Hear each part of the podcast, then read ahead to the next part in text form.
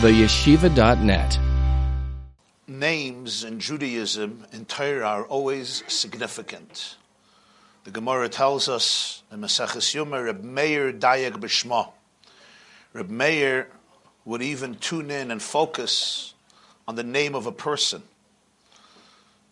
But generally, names are considered meaningful and insightful.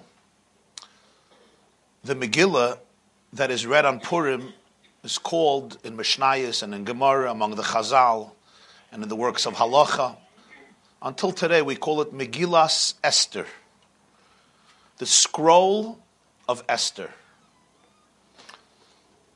That name, though, requires explanation. Obviously, Esther is one of the key characters in the entire story. But nonetheless, as the Megillah puts it, Esmaimer Mordechai Esther Isa. Esther followed the instructions of Mordechai. When the Megillah introduces first the Jewish angle into the story of Achashverosh, it starts off Ish Yehudi Haya B'Shushan Abiru Shmai Mordechai.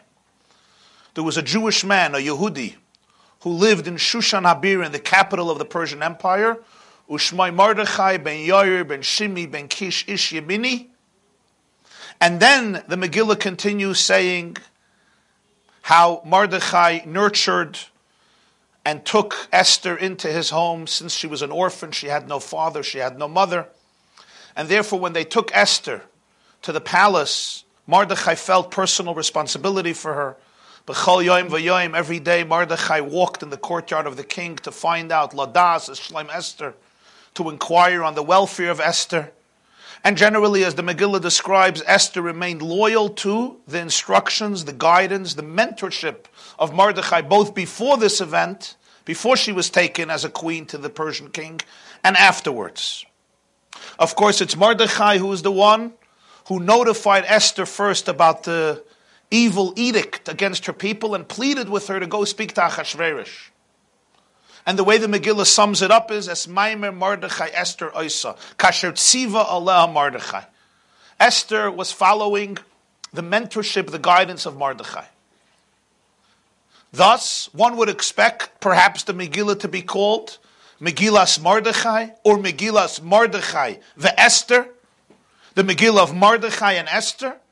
Mordechai being such an instrumental part in the story as Esther was. Or maybe Megillas Esther or Mordechai, since it's Esther who was the actual queen, but that's not the name. The name of the Megillah is exclusively Megillas Esther. It's the story of Esther.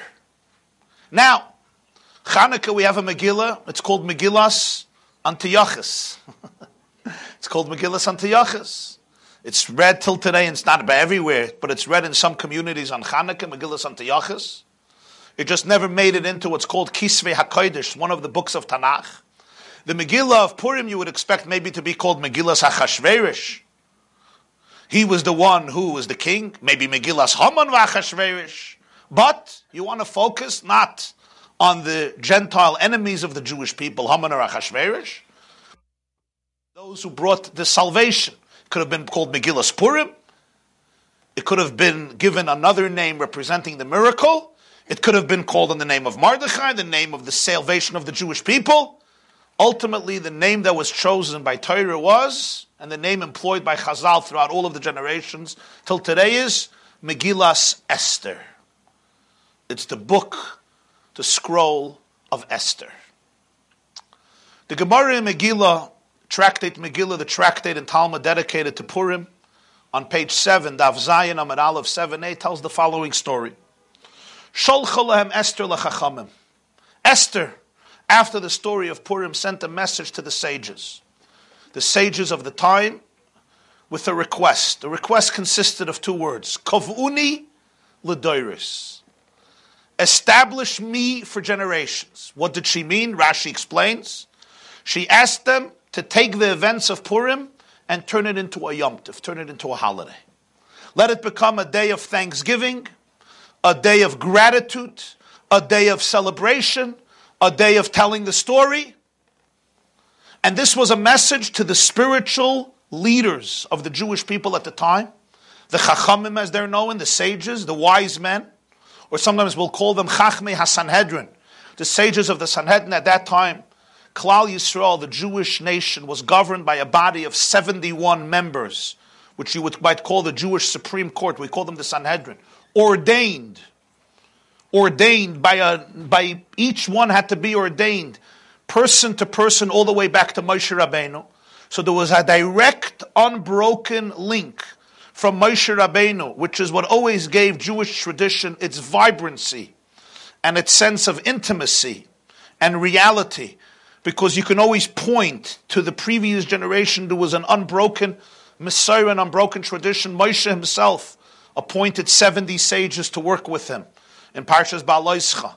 And then for each generation, one of these 71 had to ordain others, Yehoshua, and then throughout the generations, including in the days of Mordechai and Esther, which is the end of the 70 years of the Babylonian exile. The first temple was destroyed by Nebuchadnezzar, 586 before the Common Era, according to the general calendar. And approximately seven decades later, when the Jews are in Iran, under the Persian Farsi Empire, which defeated the Babylonian Empire, where Nebuchadnezzar, the monarch, destroyed the first Beis Hamikdash, but seven decades later, Babylonia was defeated. Babylonia, present-day Iraq, was defeated by Iran, by Achashverosh, who was now the Persian, Empire, Persian monarch. And in that era, there were also Sanhedrin. The chief, the leader, was Mordechai. You had personalities like Chagai, Zecharia, Malachi, who are the last prophets of the Tanakh. People like Ezra, Nehemiah, Zerubbabel, who would be the people making the first, the second aliyah from exile from Babylonia back to Israel to rebuild the second Beis Hamikdash. Esther sends a message to all of these sages with a request. Kavuni Ladairis, establish my story as a timeless Jewish holiday. And you know what their response was? Absolutely not. Why? Why? Their words. Kina atmoi reres aleinu bein umais ha'olam. You will, you will trigger you will arouse the fires of anti Semitism. You will fan the embers, you will fan the flames of Jew hatred. Kina atma You will bring out jealousy, zealousness, negativity, animosity among the nations of the world towards the Jewish people. It's better if Purim is hush, hush, hush. And as Rashi explains, What's this celebration going to be about? Haman hung. Ten children of Haman hung. All of the enemies of the Jewish people killed during the wars on the 13th day of Adar. Achashverosh appointing Mordechai as his prime minister. Mordechai malchus. What do we need it for? Kinat. This is not the way. We're happy it happened. And now let's move on. Interesting response to Esther. And Esther responded back and said, You got it wrong.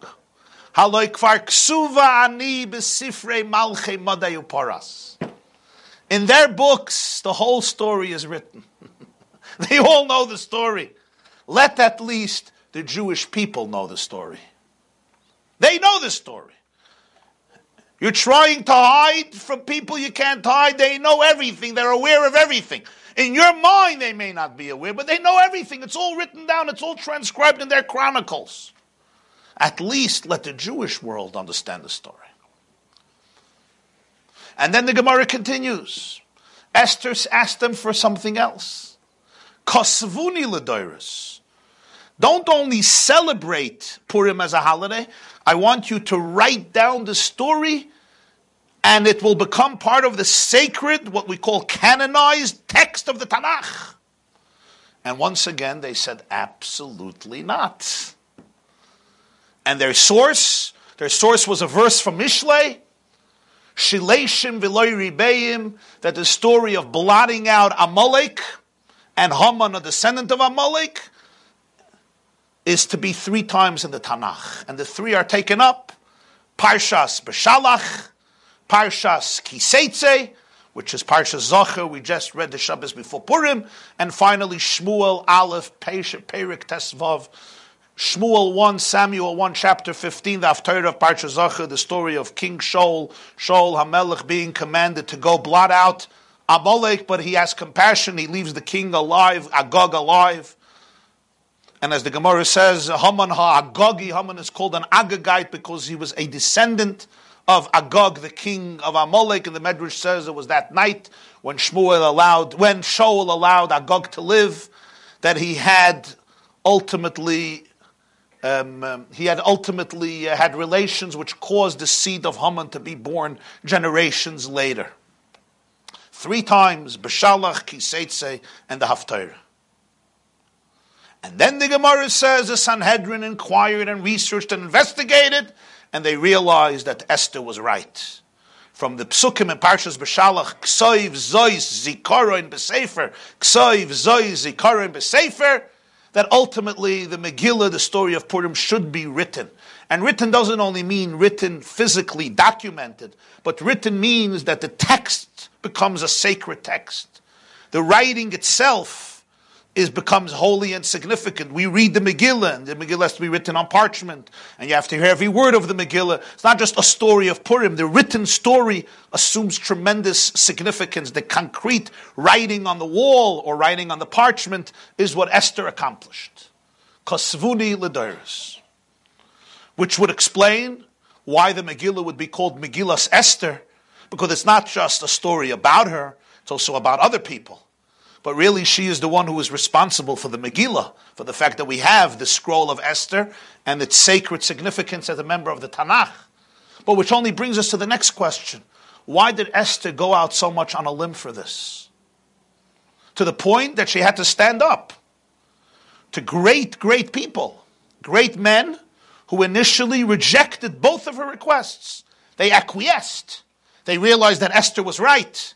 But why did Esther, from all people, feel so compelled to the point that she is the one who asked for the Megillah to happen. The fact that she asked for the Megillah to happen is because there's something about the Megillah that is uniquely connected to her. And that's why the name is Megillas Esther. Allow me to change the subject for a moment, but not completely. Everybody knows that the day before Purim, the 13th day of Adar, is a unique day and its name from time immemorial is Tainus Esther. Literally, the fast of Esther. Throughout the Jewish calendar, we have different fasts. We have Yom Kippur, the fast of Yom Kippur. We have the fast called Tisha B'Av, which is the date, the ninth of Av. Shivasa B'Tammuz. We have a fast called Tzom Gedalia, day after Rosh Hashanah. It commemorates the assassination of a Jew named Gedaliah, the son of Achikam, who was appointed by the Babylonian monarch before the Purim story to be the head of the Jewish community in Judea and Eretz Yisrael after the destruction, and his assassination was really a terrible blow and a new current in Jewish history. We, of course, have the other fasts, Asara B'Tevis, 10th of Tevis. This fast, which this year, like always, is a day before Purim, this year, Wednesday, tomorrow, is not called Tainus Yud Gimel Adar, consistent with the other fasts, Tisha B'Av Shavasa B'Tamas, or Shloisha Esrei Shloisha B'Adar, 13th of Adar. It has a name, Tainus Esther, the fast of Esther. If every name is significant, as we mentioned before, Megillah Esther, let's think for a moment about the name Tainus Esther. Why is the fast given the name Tainus Esther? At first glance, most people who have read the Megillah will answer the question, and it seems like no brainer. When Mordechai begged Esther to go into her husband Achashverosh and plead with him for the Jewish people, Esther finally acquiesced and said, I will go Uvechein avay ala melech asher chados. I will enter into the king, not according to the regulations and the laws. V'chasher avadati avadati. But before that, Esther tells Mordechai, Leich knoises kol go gather all the Jews. Vitsumu alai, I want you to fast. Don't eat and don't drink for three consecutive days, and I mean days of 24 hour periods, Laila otzum kain. We shall also fast. Me and the young women who help me, my assistants, will also fast. Vayhi on the third day, vatilbash Esther malchus. Esther dresses up in royalty and she enters into the king, jeopardizing her very life, as she told Mordechai. If he doesn't stretch out the golden scepter, I come out of this audience with a head shorter. Achas lahamis. Esther, thus, is the one who initiated the fast. She is the one who told Mordechai, go gather all of the Jews, all the Jews hanimtzayim b'shushan, all the Jews that we spoke last week at length, leich knois hanimtzayim b'shushan, the whole v'napichu, the transformation. So we understand who was the one who conceived of the fast. It was Esther. Mordechai had to implement it. He was the leader on the ground. Esther was in the palace. But it was her idea. She conceived the idea. She instructed Mordechai to do it, and he went and he did it. She also said, I am also going to fast. This would then explain why it's called Tainus Esther. It's really Esther's fast. It's her baby. It's her idea. She came up with it. We're fasting because of her. Yet, as many of the commentators explain, this is really a very problematic explanation. And I'll explain to you why. Who knows when Tainus, this this fast of Esther, when did it happen? it happened on Pesach. It has nothing to do with the day before Purim. Let's remember the history. Haman chose through a lot the 13th day, the 13th day of Adar, as the designated day, Rahman al for genocide the day in which every Jew in the Persian Empire, which means every Jew, would be Khalil exterminated, lahashmid velarigus, kol Yehudim inar v'adzokin tavenoshim. Children, older people, men, women, every age, every stripe, every Jew conceivable on the face of the planet, which who was under the provinces under the governance of Achashverosh at the time because of the massive Persian Empire. You had no Jews yet in the United States of America. You had no, it's before Christopher Columbus, you had no Jews yet in Australia. You had no Jews yet in New Zealand. You had no Jews in Japan or China.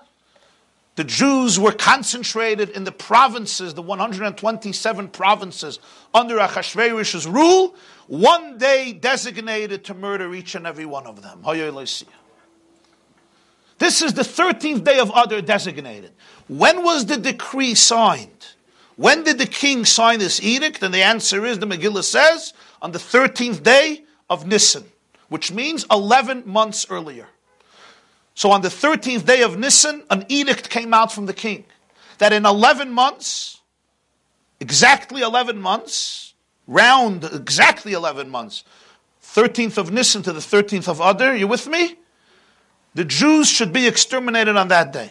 Mordechai hears about the decree, and what happens? He rents his garments, he sends a message to the queen, to Esther. Esther was overwhelmed from trepidation when she hears this. She sends back the message I can't go in without permission, I'll be killed.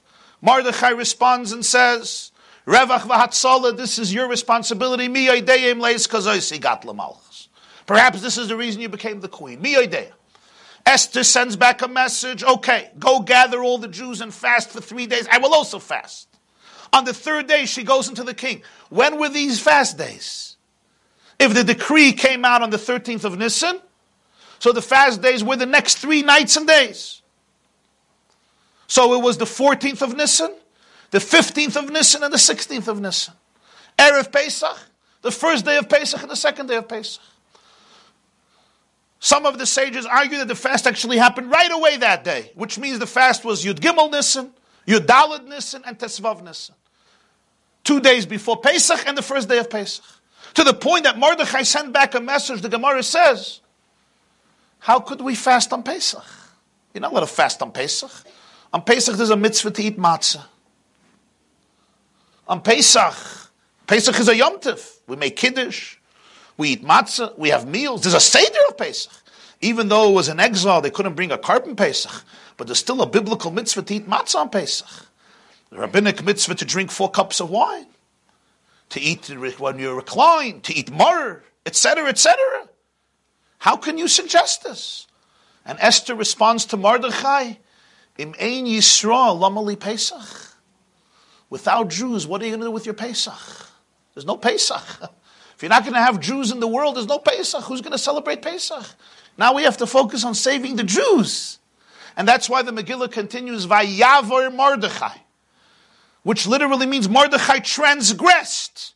Asks the Gemara, where did Mordechai transgress? He instituted a fast on Pesach for all of the Jewish people, including for himself, and this was the idea of Esther. So when was this fast? This fast was not on the 13th of Adar. This fast was on Pesach. Yud Gimel Nissen, Yud Dalad Nissen, Tesvav Nissen. Or Yud Dalad Nissen, Tesvav Nissen, Tezayin Nissen. Which, by the way, the third day of the fast, Esther goes into her king, to the king. He, of course, accepts her with grace. He says, What do you want, Esther? I'll do anything for you. At Chatzia Malchus. And she invites him to a party. Which is why it's brought in halacha in Poiskim that on the second day of Pesach, it's a very interesting halacha, you should add something extra to the meal. Why? Zecher, commemoration, to the meal that Esther threw, the party that Esther threw for Achashverosh and Haman. Because if the fast happened, Yud Gimel, Yud Dalet, Tesvav, so Tesvav was the third day. She went in on the first day of Pesach. She invited Achashverosh to a meal that evening. And of course, there was a lot of drinking of wine. And Esther, of course, made sure there should be a lot of wine. She wanted to drink four cups of wine. By the Seder, how are you supposed to drink four cups of wine in the palace of Achashverosh? So she made sure there's a lot of wine. So Achashverosh could drink, and Haman should drink, and she can also drink her four cups of wine. Ah? Yeah, yeah, she brought Rabbi Landau and the Badats uh, to supervise the party. It was at night. It was after the fast. She broke. She broke her fast. She broke her fast. The second night of Pesach, Yom Tov Sheni Shel in Persia. Doesn't say at the party there was chametz. Achashverosh can eat chametz on Pesach. Haman can eat chametz on Pesach. It's not a problem. She can. They can have other chametz. But anyway, who says there was chametz? It was all gluten free. What do you think? And, and then during the meal, Achashverosh says, What do you want now? She says, I want a second party. When is the second party? What we call the second day, Mitzvah, the second day of Pesach, Tezayin. That's the second party. So either Tezayin was the first party, if the fast was Yudalat Tesvav Tezayin, that was the first party, or the second party. So that's why it says in Allah that on the second day of Pesach, you make a commemoration for the Mishta Sha'asasa Esther. We do something special at the second meal in order to commemorate that. But this opinion or that opinion, it's obvious that the three days of fasting were not Yud Gimel Adar, the 13th of Adar. So the Tainus Esther that we are celebrating is not that fast. We're fasting before Purim. That fast happened a year before the events of Purim in the month of Nisan. Besides the fact that we fast one day, and that fast was three days, so you can explain, well, we don't want to fast three days, it's difficult. One day is also difficult for people, but three days and three nights, uh, I don't have to elaborate on what that means. It was like a unique moment in Jewish history. So we can't do it for three days and three nights. It would be something that the Chazal would not institute. But besides the fact that it's a change from three to one, even if you want to rationalize that, it's a completely different date in the calendar. If they want to make a zecher for the fast of Esther, they're probably not going to commemorate it in the month of Nisan and on Pesach, because we don't have a right to cancel out a Seder to commemorate a fast but you can make it at another date.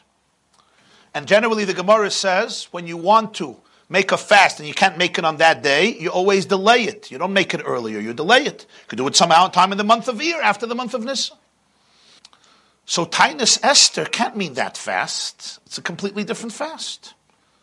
That fast, I understand why it's called Esther's fast. But our fast, the day before Purim, has nothing to do with Esther. Why is it called Tainus Esther?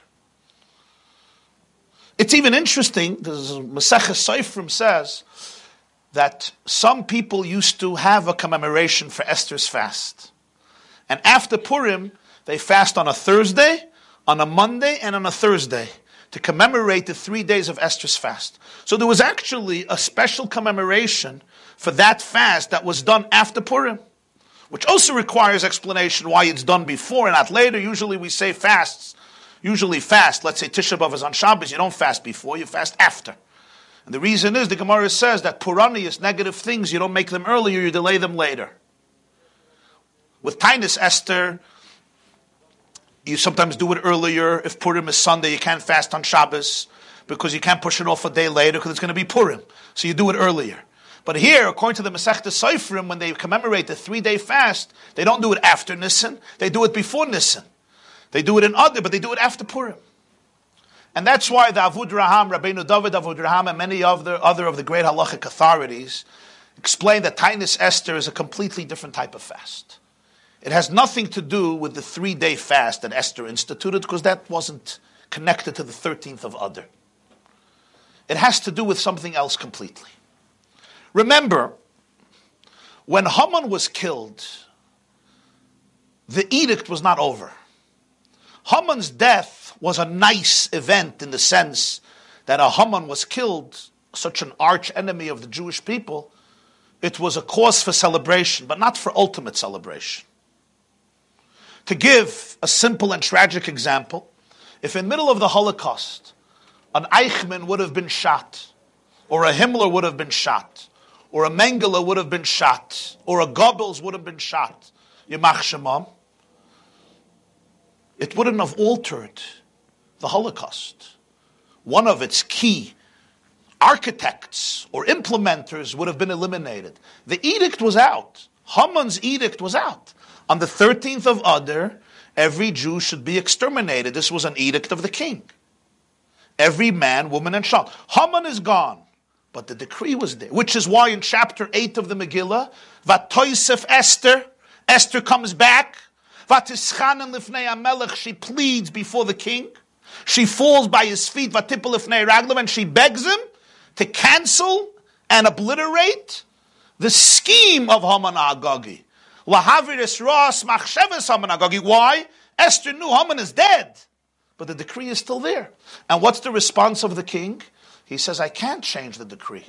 It's already signed, and I cannot cancel a decree that was issued forth by the king. What does he agree on? You know what he agreed on? He agreed on that the Jews could stand up in self defense. People don't realize. They think that with Purim it was all over. It wasn't over. When Haman was hung for the next year, Jews had to prepare for war. Because on the 13th day of Adar, there was a royal edict to go kill Jews. What Achashverosh gave in, what he gave in to Esther, is he allowed the Jews to stand up against their enemies.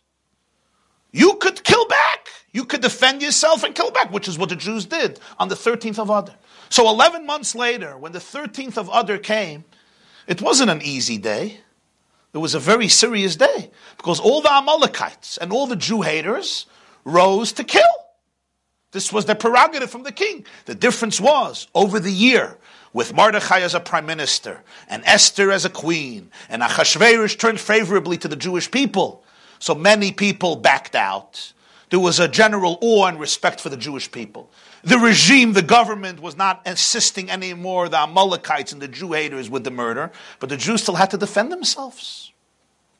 Says Davud Raham something very interesting based on our Sheiltos, which is we have a halacha in Tosefta Maseches Tainus, when Jews went to war, a day when Jews went to war, they used to be Geyser Tainus.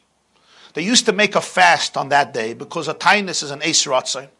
It's a day that's special, suitable for prayer and powerful blessings and achievements. And therefore, when they went to war and they needed extra success, hatzlacha and bracha, success and blessings in their endeavor, they used to always issue forth a tinus. They would make a fast to fast on that very day to pray and fast that the war should, the victory should come. They should triumph over their enemies. Since the 13th of Adar was a day of war, of battle, the Jews, as the Pasuk says, Nikalu, va'amoid al nafsham, they gathered together to stand up for their soul. So it became a day of a fast. As the Gemara says, Yud Gimel Zman Kihila Lakoilhi. Was a time of gathering. What type of gathering? One of the interpretations is gathering for war. They had to prepare for battle. And another interpretation is they gathered also. Kihila, it was a time of gathering, it was a time of special prayer, special benedictions, and as Davud Raham quotes from the Shiltos and the Tosefta, it would have been a Yom Tainus, a day of fasting. Oh, if that's the case, we understand why the 13th of Adar is a day of fasting. Because the day before Purim was a day when they fasted. Just like we commemorate the celebration, we also commemorate the serious moment before the celebration, the time of fasting, as Yud Gimel Adar was a day of war. And as the Megillah describes, on the 13th of Adar, they fought back the enemies who came to kill them, and they triumphed. And on the 14th of Adar, they could rest. Because now the day was over, there was no permission to kill anymore. Now anybody who would try to kill a Jew would be penalized by death perhaps, and therefore Yud Daled, they can go home and relax and celebrate, which is why Purim is on Yud Daled, and the fast is on Yud Gimel. On the 13th, they fasted the day of the war, and the day after the war, they relaxed. In Shushan, where the war continued for two days, because there were so many Amalekites there, Esther felt that the Jews will not be safe because so many murderers remained intact and they will find every reason and excuse to kill Jews. The king extended the right for self defense another day, and they only rested when? On the 15th day. They only rested on the 15th day, therefore they celebrate Purim on the day 15, Shushan Purim. This is the reason that Raham and many of the commentators give for the fast of Esther. Why do we fast on the 13th day of Adar? Because it was a day when the Jewish people fasted, because it was a day of battle, it was a day of danger, it was a day of self defense, which brings us back to the question, so why is it called Tainus Esther? What does it do with Esther? What does it have to do with Esther? It has to do if it's the first interpretation which we refuted. I understand why it's Esther because she initiated the plan, but we explained that it has nothing to do with that. That happened by Pesach. This is a fast the day before Purim. That's why it's today. Yud Gimel Adar. Why is it called Tainus Esther, the fast of Esther? So some superficially would say, well, why not? Megillah Esther, Tainus Esther, you know, Lashon Neufel Lashon. But it doesn't work that way because Megillah says Tainus Esther are two separate creatures. And Megillah Esther has to do taka with Esther because she's the one who initiated the project of the Megillah, as we explained before the Gemara says in Megillah. Tainus Esther has absolutely nothing to do with her. Nothing. The Jews had to gather together in battle. It was a day of prayer. It was a day of benediction. It was a Tainus. And because it was a kindness, it's a day that you fast and you daven to Hashem and you ask Anenu Hashem Anenu, every single Jew. And yet, till today, the essential, the day, the name of the day is Tainus Esther, the fast of Esther. To fight, but the fast has nothing to do with her. She got the permission to fight, 100%. I'm going to share with you an insight, an answer that was given by the Lubavitcher Rebbe to this question. He said at Purim at a Farbrengen, at a gathering of Purim, and he said that a few days, I struggled with this question a few days, and he said, Purim is my eingefallen ateretz. On Purim, an answer came into my mind. And this was the answer that the Lubavitcher Rebbe gave. The same Toisefta in Maseches Tainus and it's brought in Shulchan Aruch, Orach Chayim, and the laws of fasts, Tovkuf, Simon Tovkuf, Ayin Aleph, I think, which tells us that on a day of fasting, you have to make a fast, on a day of war, you make a fast day to increase prayers and benedictions because it's an Ace and a fast day has a very special power. The same Tosefta says, who is supposed to fast? Not the people who go to war because the people who go to war need to be as strong as possible. To quote the words of the Chazal, they're not allowed to fast because they cannot allow shviras koicham. If they fast, it may cause l'shaber koicham. It may uh, uh, weaken their energy and their stamina and their vigor, and therefore they're not allowed to fast. They have to eat, they have to drink, they have to be as healthy as possible. Soldiers in war need to be fed well according to their capacity because they have to have all the strength they need according to Teva to win. So who is supposed to fast in a day of war? Those who stay behind the front lines. Whether it's older people, younger people, people who can't go to war, women who are not who do not go to war, or, or men who wouldn't go to war for whatever reason, they would stay behind and fast. What about the soldiers themselves, those who went to battle? So the halacha tells us in Tosef the Tiny Koran and Shulchan Aruch, what they're supposed to do is make a resolution that when they come back from war, they're going to fast. And since when a person makes a resolution, machshava tova, when a person makes a positive revolution, it's considered as though you did it already, even though you didn't do it yet. So the fact that they commit themselves to fast is considered as though they fasted, but they can't physically actually implement it. When they come back from war, then they could fast. So everybody else who doesn't go to war, they fast and they daven. But those who go to war, they obviously can't go to shul. Sadly, they have to go to war, and they're not allowed to fast. They have to eat and drink, and those who stay behind will fast, and those who go to war commit themselves to fast at a time when they can, when the war is over. Hopefully they'll triumph and be victorious. And that thought and resolution that I'm going to fast suffices as though they fasted already. Now, said the Rebbe, let's think about it. If this is the truth of every war, those who go to war can't fast. Those who stay behind can fast.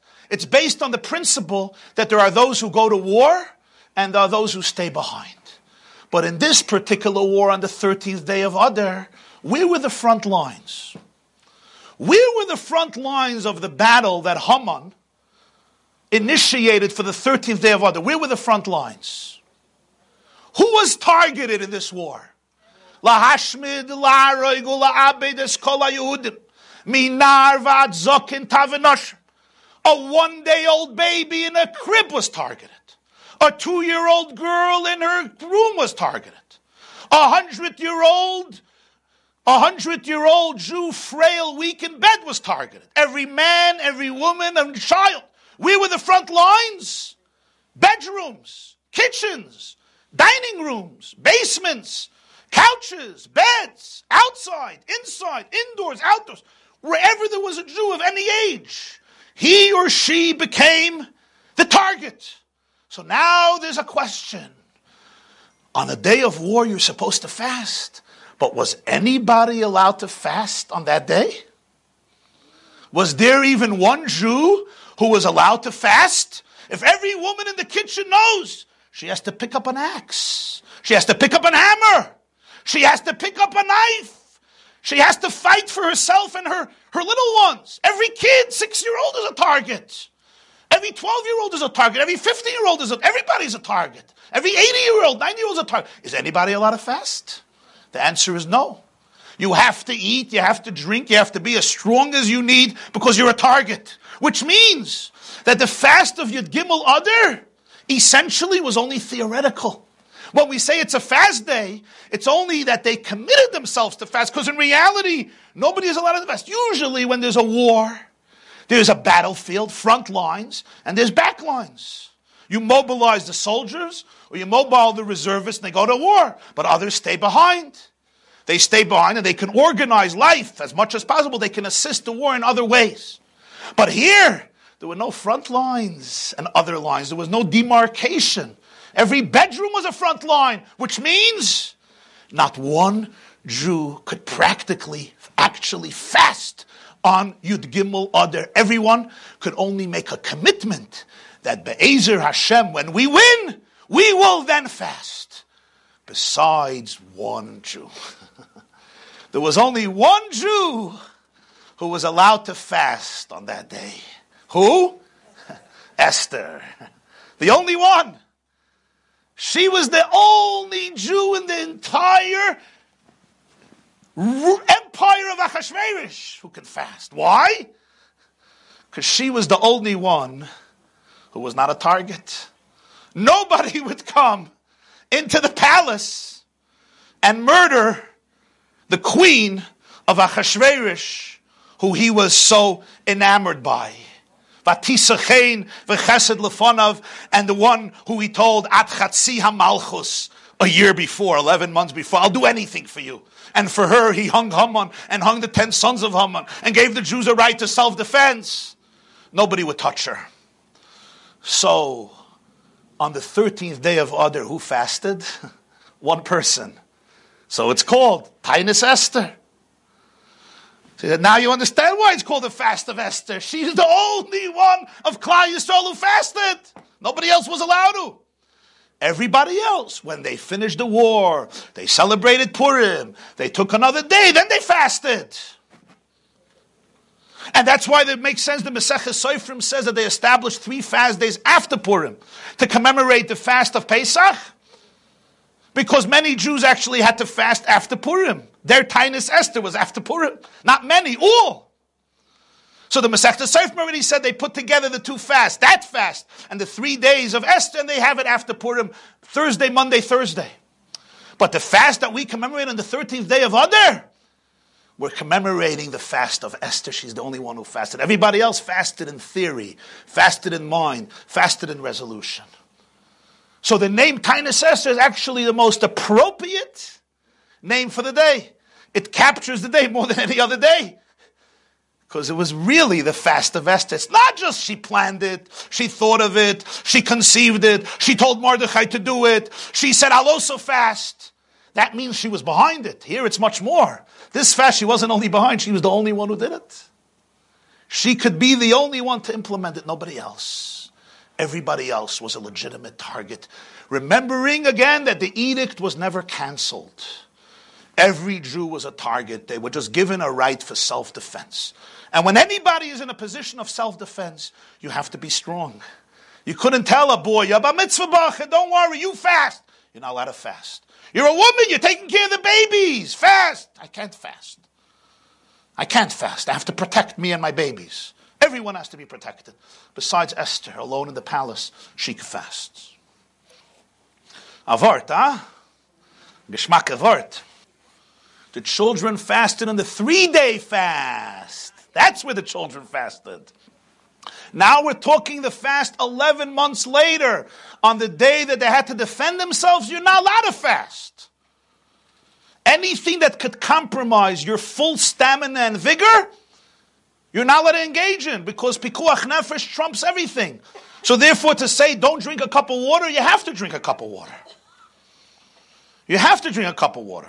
It's very hard to battle when a person is starving and thir- especially thirsty and dehydrated, etc. They have to drink, even if they don't have to eat a lot, but they have to drink because if it, it can even minimize their strength a little bit, they're not allowed to. But Esther didn't have anything to worry. She nobody was attacking her. So she and her palace could fast alone. Which now brings us to the next, to the next level, to the next step, I mean, the next phase. It is in this very insight that we could begin to appreciate the distinction between Mordechai, all of the other Jewish people, and Esther. And I think the best way to describe it is somebody once asked me a question. And it made me think. This person told me, it was a woman, said to me, I have a hard time celebrating Purim. I thought she would tell me because of the Shalach nightmare.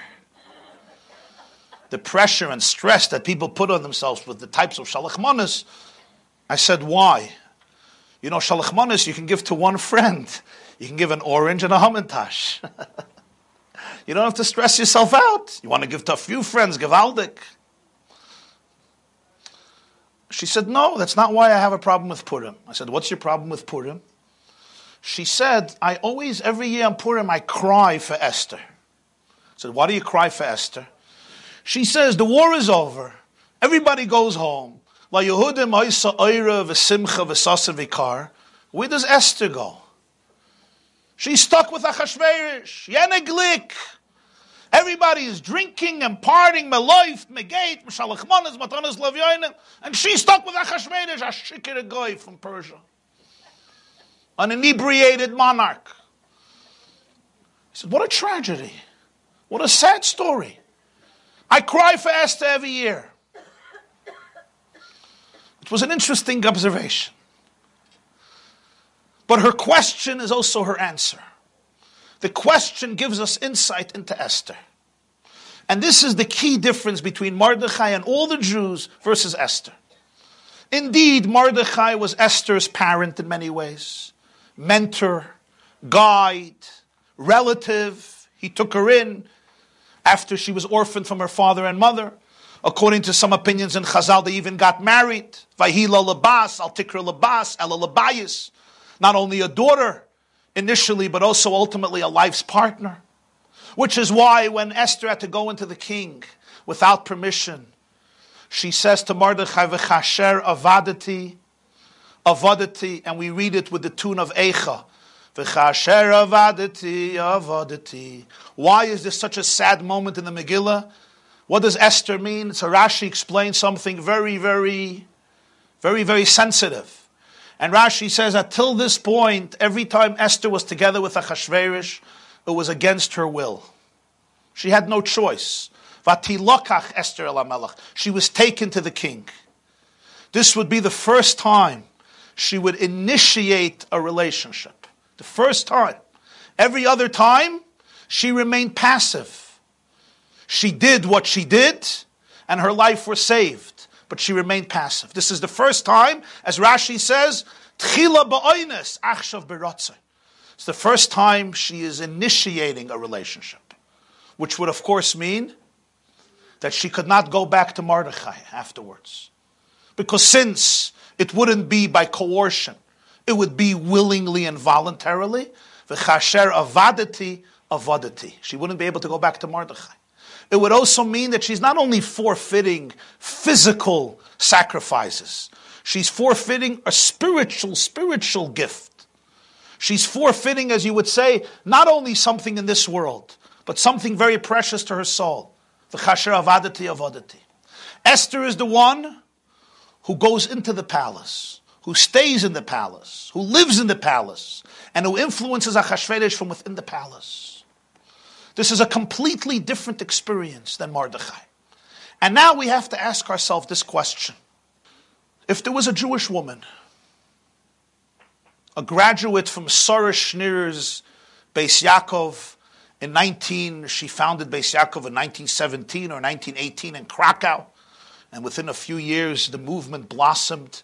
It was quite a historic phenomenon to have schools for girls in the turn of the 20th century. And a valedictorian graduate of a Beis Yaakov in Krakow or in Lodz in 1938, in 1938, would be summoned to the Berghof, to the residence of uh, Adolf Hitler Yamach Shemai in Bavaria. And she would know, she would know that as a result of her work, her impact, her influence, her intervening, the Holocaust would not take place. The war, September 1, 1939, Yud Zayin Elul Tofresh Tzadik Tes, would be avoided. And the six million Jews sent to their gas chambers, including one and a half million children, all of their lives would have been rescued. You see, when we look at history, we never ask the question, what if things would have turned out differently? All of history is a focus of what happened, not what might have happened. But Ezo Chacham, Haroyas Hanoilet. A wise person sees the future, doesn't only see what happened, but also sees what might happen and what I could av- do to avoid it. And then when they avoid it, nobody knows the story anymore. There's nothing to write home about. Nothing happened. But that's the real story. That's the real story. Esther left her people, left her nation, remained in the palace, but till her last breath, Esther knew that because of her, every single Jew of her generation was rescued, and the Jewish people will remain an eternal people. Is this a tragic story or is it a joyous story? On one level, there is sadness in the story. Esther herself doesn't understand how she ended up in this place. Where do I come here?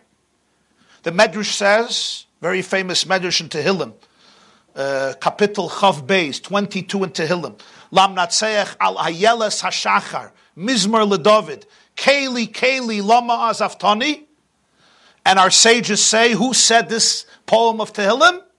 Esther Hamalka. My God, my God, why did you abandon me? And the way the Medrash puts it, the way the Medrash puts it is, when Esther was taken to Achashverosh the first time, and she entered a palace full of pagan deities called Beis Hatzlamim. This is before Christianity. But a, excuse me, excuse me, I apologize. A house full of deities, the Shechina left Esther. The divine presence left Esther because she was in this place. What does she say? Kaylee, Kaylee, lama azaftani. My God, my God, why did you abandon me? Atadon shoigig kemezid v'oines karatzain? Something that was forced upon me? You're looking at it as though I did this willingly, as though I embraced this life for myself? And the Medrash continues. The first day, she said Kaylee. The second day, she said Kaylee. The third day she screamed out on the top of her lungs, Kaylee, Kaylee, Lama Azaftani. And the Medrash says, Kaylee on the Red Sea, Kaylee on Mount Sinai. And now you abandon me. Esther felt it's a new era in Jewish history. The Gemara says Esther soivzman anavua. Esther represents the end of prophecy. Lamnatseich alayeles hashachar. It's dawn. Before dawn, is the strongest of darkness. The era of prophecy comes to an end in the time of Esther. The word Esther means concealment. Anoichi haster aster ponai bayoim hahu. I will conceal my face that day. And the Medrash continues, My God, my God, why did you abandon me? Why has the world collapsed on me? Nishtana alai. It's not the way the world is supposed to go. This is not what I planned as a teenager. I was supposed to graduate school, move on, build a future in the Jewish world, build a home, build a family, build an identity. This was not part of my resume. I never asked for this. I didn't sign up for this life. And then she adds, Nishtana lai sidron shal imois. The Jewish matriarchs didn't have to deal with what I have to deal with. Why? Sarah was also abducted by Parai. And Parai held her in his palace for one night, and he and his entire family were struck with leprosies and infections and diseases. They didn't know what hit them. And Parai let Sarah go. She says, and I have been for years in the bosom of this Rosh Merusha, no miracles for me.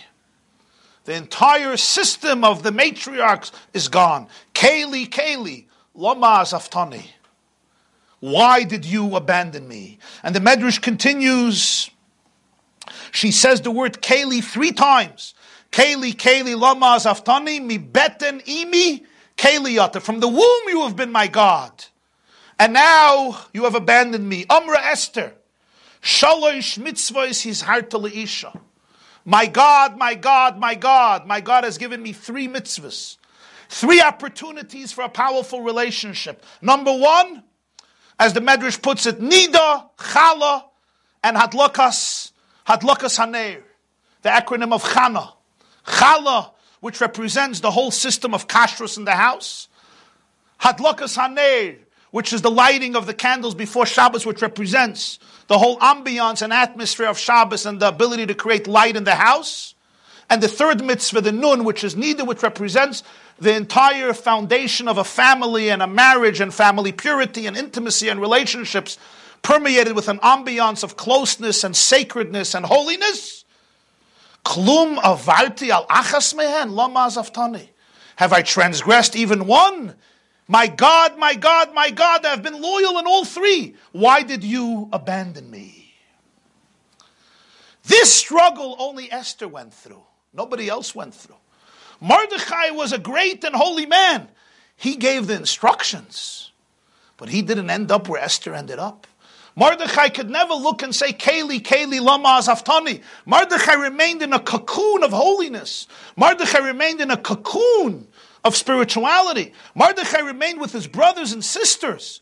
He had to struggle. He had to stand up. He rent his garments. He cries. He weeps. He issues forth a fast. He gathers all the Jewish people. The Medrash describes how he gathered 22,000 children and learned with them. It's incredible. But who experienced the Hester? Who experienced the Aster, Aster Ponai, the real concealment of life? Who went into the lion's den? Who went into a palace of Achashverosh, who himself was, uh, to put it mildly, an inebriated, intoxicated, spineless, immoral, promiscuous party animal? Who went into that place and had to play the game and had to fulfill her role? And when, when push came to shove at a moment of crisis, true, Mordechai is the one who said, Go. And she said, How can I go? I'm going to die. And Mordechai said, This is why you're there. But once that happened, who is the one who went? Who is the one who jeopardized her life, his life? Not Mordechai. It was Esther who went, and it was Esther who at that point takes the initiative and she tells Mordechai, Go gather the Jews, fast for three days, and I will go into the king. At this point, Mordechai's influence comes to a halt, and now Esther tells Mordechai what to do. And she goes into the king and she makes one party and she makes another party. Nobody gave her these ideas. This was Esther's own creativity of going into that place and ultimately emerging with a victory for her people. That's why the Megillah has the name of Esther, because her role here is of a completely different caliber and of a completely different nature than anybody else, even people like Mordechai, of such great power and such important influence even on Esther's life. The fact that Esther is the only one who could fast on Yud Gimel Adar is because she's only the only one who was actually in the palace. She is the one who's there. So now when you think about this, on one level, it's Esther. It's such a concealment. It interrupted her whole life flow. She turns to God and said, What did I do? Am I such a bad girl? Am I such a evil person? that I ask for this? Tell me what I did to be for years. And let's remember, the Purim miracle didn't happen a day after Esther became a queen. She became a queen on the seventh year of his kingship. The story of Purim happens approximately five or six years later. What did those five, six years look like?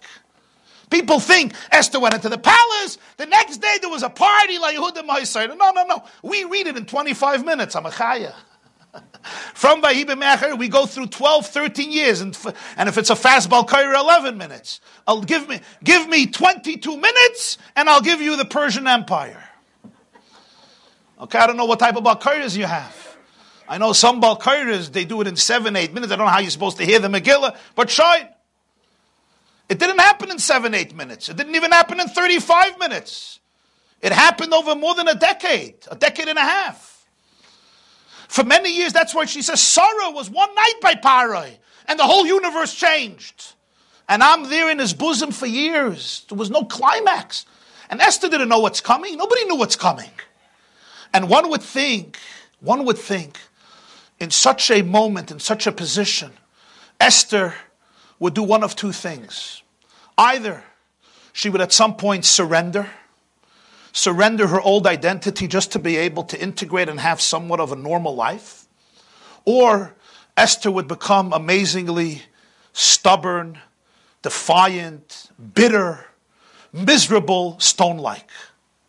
The uniqueness of Esther is that Esther understood that she may not understand how, she may not understand why, but that she's no victim. She was sent into a place where very few people were sent. Sarah did not experience such concealment. That's true. Sarah comes from the word sar. Sar means Sarah, a princess, a leader. The word sar comes from the word shrara. Shrara means leadership, rulership. Sarah comes from the word Sarah, like Yaakov Yisrael, Esther is the word concealment. Who has a baby and names them concealment. We all take for granted the name Esther. It's a beautiful name because we have Esther, right? And I know what a beautiful name Esther is for personal reasons as well. However, think about the first author of the name. What would your therapist say? What's your girl's name? Concealment. Or better, dark secrets. Wow, that's a great boost for self confidence.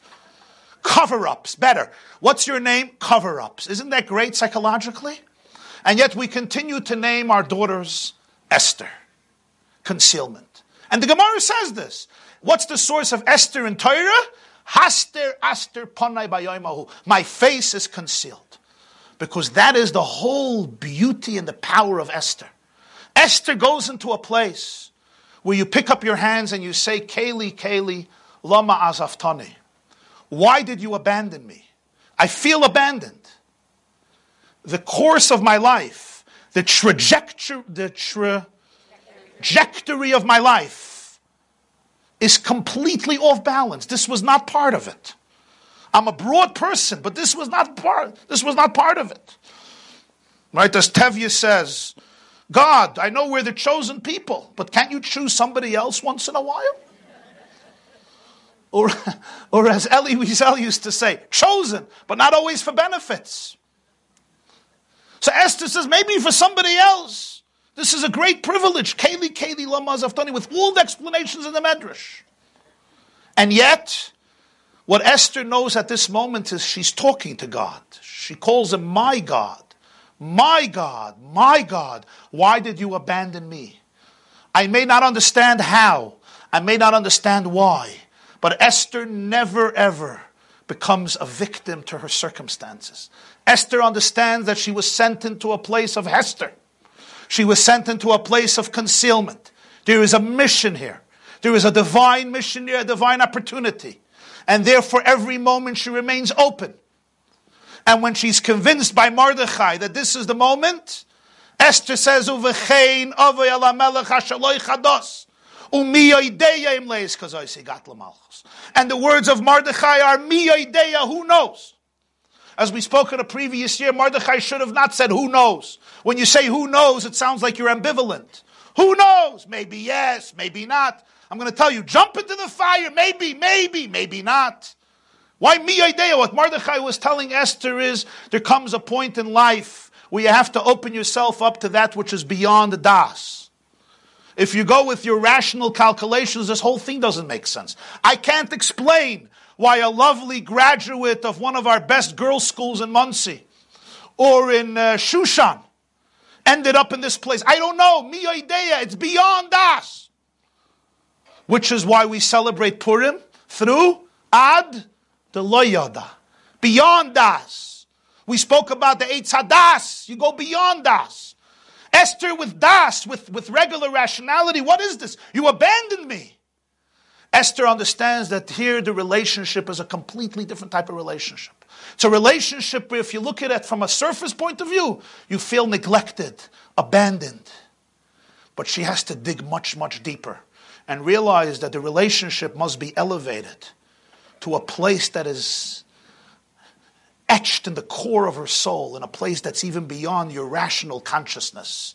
And she remains open to that. And as she remains open to that, she says, It's not according to the structure. Mordechai said, Mi and it triggers within her the ability to go beyond her das. And she knows God is there, even if it's completely behester. I can't see it, I can't touch it, I can't feel it, I can't smell it. And from all calculations and perspectives, this whole thing doesn't make sense. And in that space, she's now acting as a classical Persian queen. We're making a party with Haman, with Achashverosh. And the Gemara says it was so bad that the Jews looked at Esther as the ultimate traitor. Who does she invite to a party? Mela Achashverosh, Haman. Imagine an influential woman in 1943 has a feast, and who does she invite? She invites her husband, naturally. And who's the guest of honor to celebrate at the party? She invites a Hitler. That was Haman. Yimach, that was Haman. Yimach Shemoy. Maybe it's the same thing. The Gemara says the Jews looked at Esther. In Yiddish, there's an expression, afareter. You know what afareter is? So the Yiddish, uh, huh? Afareter, a traitor, a boged in Hebrew. Boged. Of the worst degree. Mainly you're in the palace. He is now your guest. Esther has to endure a concealment on many levels. Nobody understands what she's doing. This is her brilliant strategy. She completely goes into the role. She doesn't run away. But in that place of absolute concealment, of absolute spiritual paralysis, a place that looks like the epitome of spiritual death, Esther is holding on to a secret, knowing that she is on a mission, even if she can't understand how and why. And this she could share with nobody. Mordechai could wink, but he stays on the outside. He never goes in. Esther goes into the Hester. She's the one who goes in there. And when she emerges from it, what happens? All of the Jewish people are saved.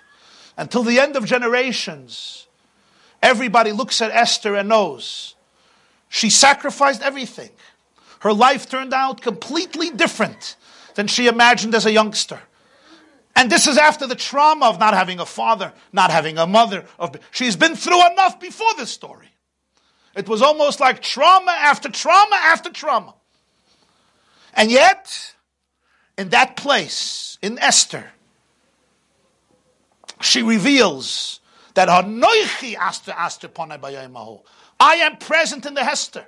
You're never ever a victim to any darkness. You were sent into the darkest places to be able to bring a unique light to the world. And when Esther breathed her last breath and she looked at her life, what could she tell herself? She could tell herself that because of her, every single Jew in the Persian Empire has survived. Not only for that generation, but today, 2,600 years later, we could sit here in a tent in 2019, Erev Tainus Esther, Tovshanai and Tess, because of the one woman so I told this woman, you remember I'm in the middle of a conversation with a woman who's having a hard time celebrate Purim. I gave her the briefer version.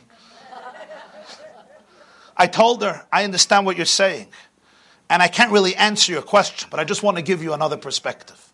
And I asked her, how would have you felt if you, your whole course of your life was transformed, but you knew that from 1939 to 1945, not one Jew would have been murdered because of you and because of you doing crazy stuff and strange stuff, not according to the course of the life that you designated for yourself? Would you look at yourself in the mirror and say, I'm a tragedy? I'm a victim of tragedy? Or you would look at yourself and be thankful? I said, You don't have to answer me the question.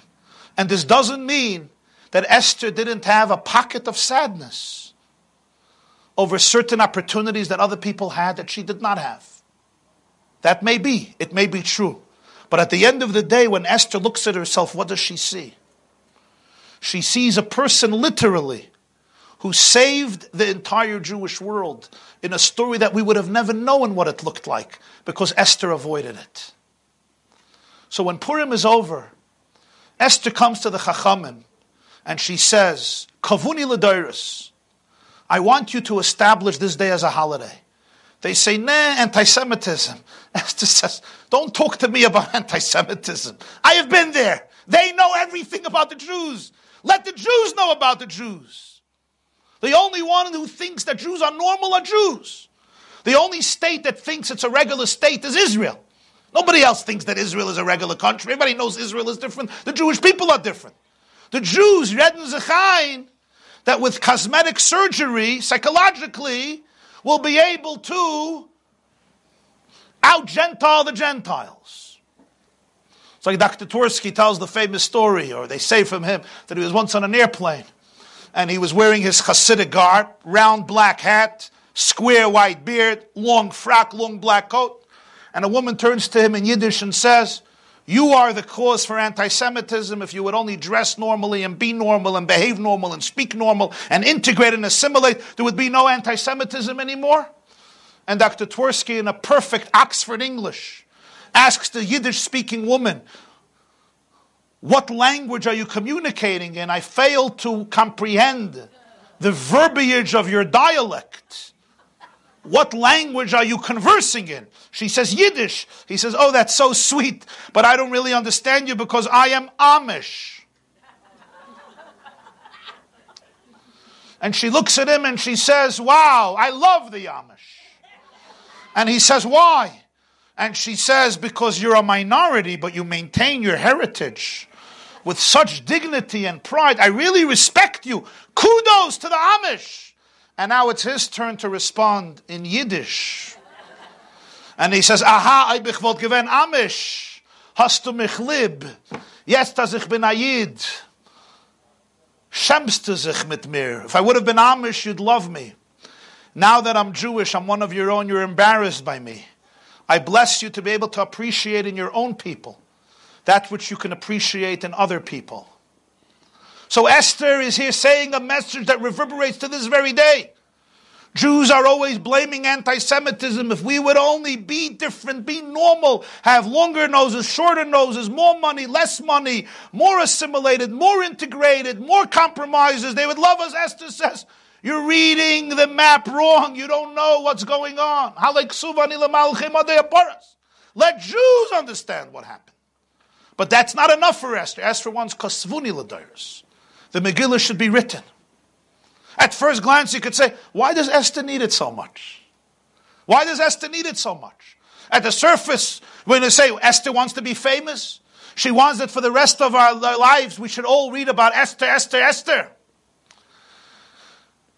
Esther's life was a very different life. The reason Esther wanted it written down is because Esther wanted to teach the Jewish people two major lessons, many major lessons, but two of the major lessons is this. Number one, she wanted to teach every Jewish woman and every Jewish girl for the remainder of history that they should understand that they have the ability to change the world. And they have the ability to impact their entire people. And they have the ability to transform situations from darkness into light. Sometimes a person looks at themselves and underestimates who they are. Esther wants Kosvuni Ladoitis write a document that people, a woman and a girl should understand what type of light she can have on the world, what type of impact she can have in the world, and what type of influence and transformation she can create to the point that she could save single handedly the entire Jewish people. That's why Esther wanted to be written down. She wanted a Jewish woman to understand what lay what potential, what creativity, what atomic, spiritual, nuclear power and energy lay in her neshama, lay in her soul. But Esther wanted her to understand, us, her and us, to understand one more thing. And that is that sometimes when a person looks at life and all they can see is haster, aster, cover ups, concealments, confusion, uncertainty. And sometimes a person is thrown into a place they didn't ask for, they didn't expect it, and all they can say is, Kaylee, Kaylee, Lama Zaftani, why did you abandon me? Why did you neglect me? People sometimes end up in circumstances, physical or emotional, or psychological, or physical, or spiritual, and all they can say is, Lama Zaftani. If you're my God, why did you abandon me? And people often say the same words. Chala, I did. Nida, I did. Avokas I did. I'm a fine person. The world collapsed on me. Sometimes people face situations in the past or in the present of such adversity, of such incomprehensible pain and trauma, that they feel they ended up literally in Beis Hatzlamim, and the Shekhinah is gone. There's no glimmer of hope.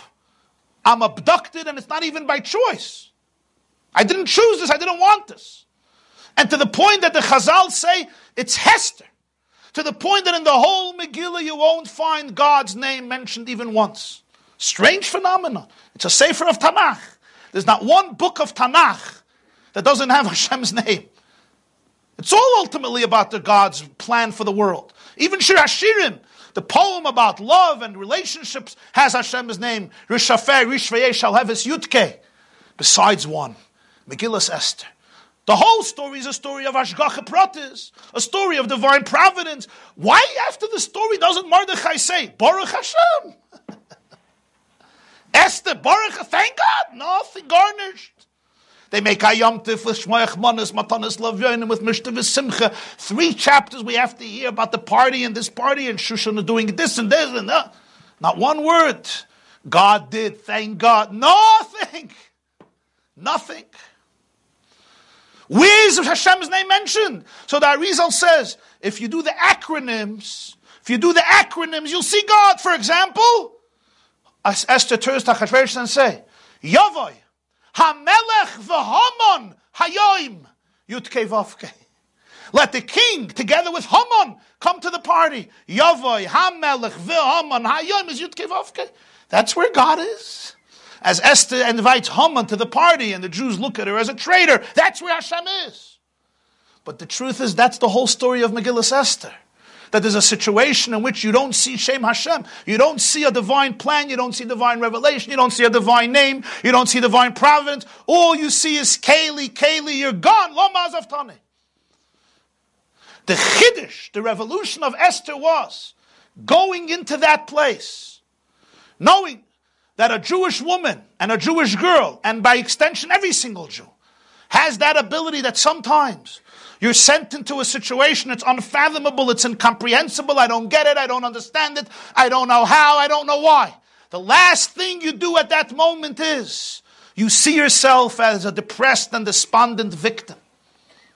Rather, there is a concealed and very powerful opportunity and mission here that you were sent on to the point that going into that place, you don't have to run, you don't have to deny, you don't delegitimize yourself, you don't have to enter into depression or despondency, but appreciate the fact that in this place, it may require prayer, it may require fasting, it may require tears, it may require thought. But in this very place, you were sent. And you were sent in order to transform it and to create La Yehudim Haisa Oira v'simcha v'sasain v'kar. A freilich and Purim to each and every one of you. You still don't understand? You know what? Let me let me put it differently. I'm going to give you the answer that the Ran Rabbeinu Nissim gives. The Ran in Maseches Sanhedrin, one of the great Rishonim. This is what he tells us.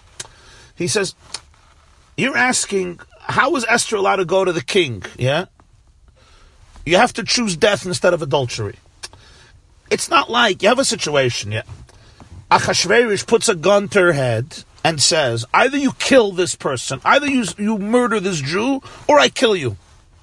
So the halacha is, you can't choose murdering somebody over death. You have to choose death. Yeah.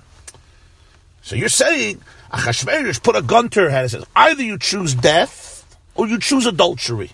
Instead of choosing death, she chose adultery. You want to know why she chose adultery? No, she didn't choose anything. Everything was forced. Achashverosh is the king. He's a dictator. He's a tyrant. He takes her. There's nothing she should she could do. The Gemara asks the question. Your question, the Gemara asks. You could look it up. Talmud, Tractate Sanhedrin, page 74b. Daf Ayin Dalet Amud Beis. Why did Esther not sacrifice her life? Why did Esther go along with this? And the Gemara gives two answers. One is Abaye and one Rava. Rava says Karka Oilam Haisa, which some explain it to mean that Esther was completely passive. She was not actively involved in this relationship. Achashverosh did what he did, but she was passive. Because she was passive, she's not obligated to forfeit his life. That's one explanation. There's the other explanation, explanation I just said earlier from the Ran, Rabbeinu Nissim, and he basically says that the idea is that she wasn't given a choice between adultery and death. She was basically she basically had no choice. Achashverosh is the king. He's a tyrant. He's a dictator. He could do he could do what he wants. He basically made a decree that every woman that he wants could come, and he forced Achashverosh to come. Uh, he forced Esther to come. So it wasn't like he said, either you do this or I kill you. And now the question is, why did she choose this over death? She should have chosen death. It wasn't about a choice. there was no choice given to her. She was taken by the king. Yeah. And that was it. That, that was the issue. To say that she has to go commit, why should she not commit suicide? Well, the, the commentators discussed this. That could be uh, Esther felt perhaps you don't just commit suicide. If there's if you have to kill yourself, you kill yourself. But if not, you don't. And, and maybe Esther felt there was a there was submission here. There was a mysterious plan here. There's another explanation in Gemara, the explanation of Rava, who says that since Achashverosh was doing this for his own benefit, he wasn't trying to have her violate Yiddishkeit transgress Judaism. It was called Lahanas Atzma. It was for his benefit, it's completely his own enjoyment. There was no other agenda. He didn't even know she's Jewish. So then there's also no obligation for her to forfeit her life. But in any case, this is a very large discussion in Halacha, what Esther was thinking. As far as the issue of, uh, of if she had, if, if she ever came back, well, as I said before, the chasher avadati avadati, that she understood that once she's engaging in a relationship with Achashverosh willingly, she won't be able to go back to Mordechai. Usually, the Gemara says she could be by Achashverosh and then she could go back to Mordechai. In fact, the Gemara says in Tractate Megillah, page thirteen, that that Esther spent time with the king, and then Toivelis, she would submerge in water. She would go to the mikveh, she would bathe, and then she would go back. Becheker shel Mordechai, she would go to the bosom of Mordechai. But once she's going in willingly, that would end. Now, the interesting question is, did that indeed happen? In other words, could Esther go back to Mordechai? Or no, she had relations with Achashverosh. The story is not clear. Did Achashverosh just stretch out the scepter or not? The Maharsha, over there, Maseches Megillah, page 13, clearly learns that uh, Esther was together with Achashverosh willingly, and therefore she couldn't go back to Mordechai. Right. Were there children? Well, that's a big discussion, yeah. Uh, according to some sources, Achashverosh and and uh, and uh, and Esther had a baby, right? Daryavish, Daryavish, or Koresh or Cyrus. There's different perspectives. It's not so clear. There's a big debate about it, but it's accepted by many many commentators that they had a child, Daryavish. Well, that's my point. My my whole point was that Esther may have not had children of her own that she could call Jewish children whom she's raising in a Jewish community as part of the Jewish people. That's true. But let's remember, every Jewish child forever is really Esther's child. Every Jewish child is her child because she sacrificed her whole life and she jeopardized, jeopardized her life that the Jewish people should remain alive. And she was successful. So for the rest of generations, every child in a way is Esther's child. And when Esther breathed her last, she knew that. She could look at her life and say, the Jewish people are alive. They have survived. They are thriving. They will be here forever. And every child she could take credit for. This is also the explanation. The Gemara says that like Purim is like a second Matan Torah. There was the first Matan Torah and then there was a new Matan Torah. Like what's the meaning of this? Because it was a new era. The first time there was revelation, everything was revealed. Now it's Hester, it's concealment. Esther goes into a palace, Keli Keli Lama Zaftani, and yet she discovers that there's a covenant, there's a relationship, there's a mission. And in many ways, that's the powerful new Matan Torah, a new covenant that's created in the times, the times of Purim. Yeah. The fast of Esther, the two explanations. Well, there's really two ways of looking at Tainus Esther.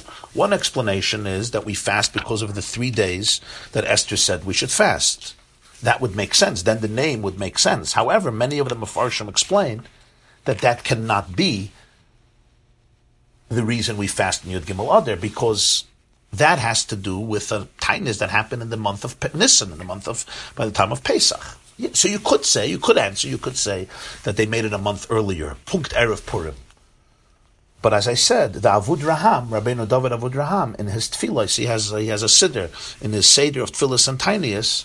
He explains and he says that it's not connected to that. It's not connected to the fast of Esther, which happened on Pesach, where they fasted for three days. This is also discussed in the Beis Yosef. The Beis Yosef discusses this. The Bach discusses this. This is in Tur Orach Chayim in Siman Tafresh Peivav. This is discussed at length. And the point that all of these great halacha commentators make is that the reason we fast in Yud Gimel Adar is because on that day it was Nikhalu va'amoid al nafsham. The Jewish people gathered to beseech Hashem for their victory because they had to fight a war of self-defense. and they made a tainus. They had to make a tainus because when we go to war, we make a tainus. And this says clearly in Medrash. There's a Medrash Tanchuma in Parshas Bereshis, Bereshis chapter Gimel. You could look it up, Medrash Tanchuma. It says that they, cre- they decreed a fast on Yud Gimel Adar. I mentioned also the She'iltas. The She'iltas comes from the Gaonim, from Rabbi Chai Gaon, and the She'iltas, chapter 67, Samach Zayin, Rabbi Chai Gaon says that they made a fast on the 13th day of Adar. Yes, in fact, the Sheiltos even tells us that this fast continued even during the time of the Beis Hamikdash. It's fascinating. During the time of the Beis Hamikdash, the second Beis Hamikdash, they used to fast on Yud Gimel Adar because in the time of Esther they made a fast on that day. It's fascinating, yeah. Which, which is a gewaldige chiddush because it means that it was not instituted later. It was instituted much, much, uh, much, much earlier as I mentioned, the Gemara Megillah, Daf Beis, says that Yud Gimel Adar is man kehila lakoil. It's a time for the gathering of Klal Yisrael. So one interpretation is they gathered to war. They gathered to battle. Nikalu. They came. They mobilized for battle. But another explanation, and Toisus Rabbeinu Tam says, no, they gathered together was a day of, of tiniest, of prayer, of, of slichais, of, of fasting, of beseeching Hashem to be victorious. To be victorious. And Yet it's called Tainus Esther, the fast of Esther. When apparently it's not really connected to Esther. I mean, Esther is the one who got permission from Achashverosh that the Jews should be able to fight the wars. But ultimately, this fast has nothing to do with Esther. It has to do with Klal Yisrael who came together to fast because that's what we do. We fast on a day of war in order to beseech Hashem, and that's why we say slichos, and we uh, we give tzedakah, and we we daven to Hashem for success.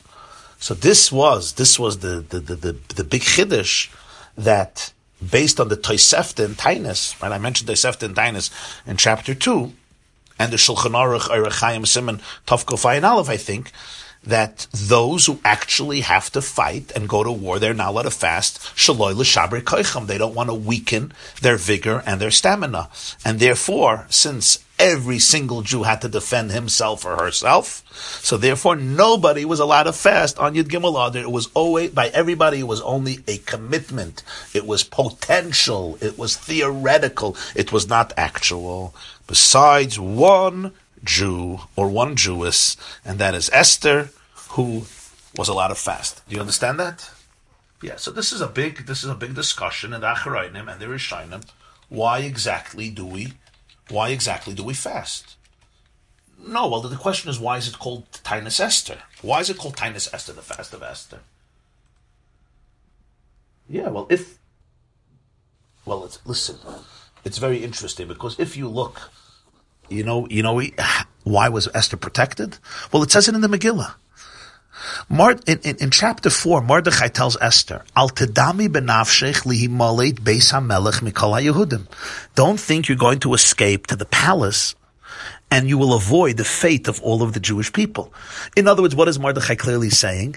That if Esther remains in the palace, she will not be targeted she will remain alive. And she may think, oh, let me stay in the palace, I'm going to stay alive. So Mordechai said, no, no, no, if you remain silent, the Jewish people are going to be saved anyway. But what do we see here clearly from Mordechai's words?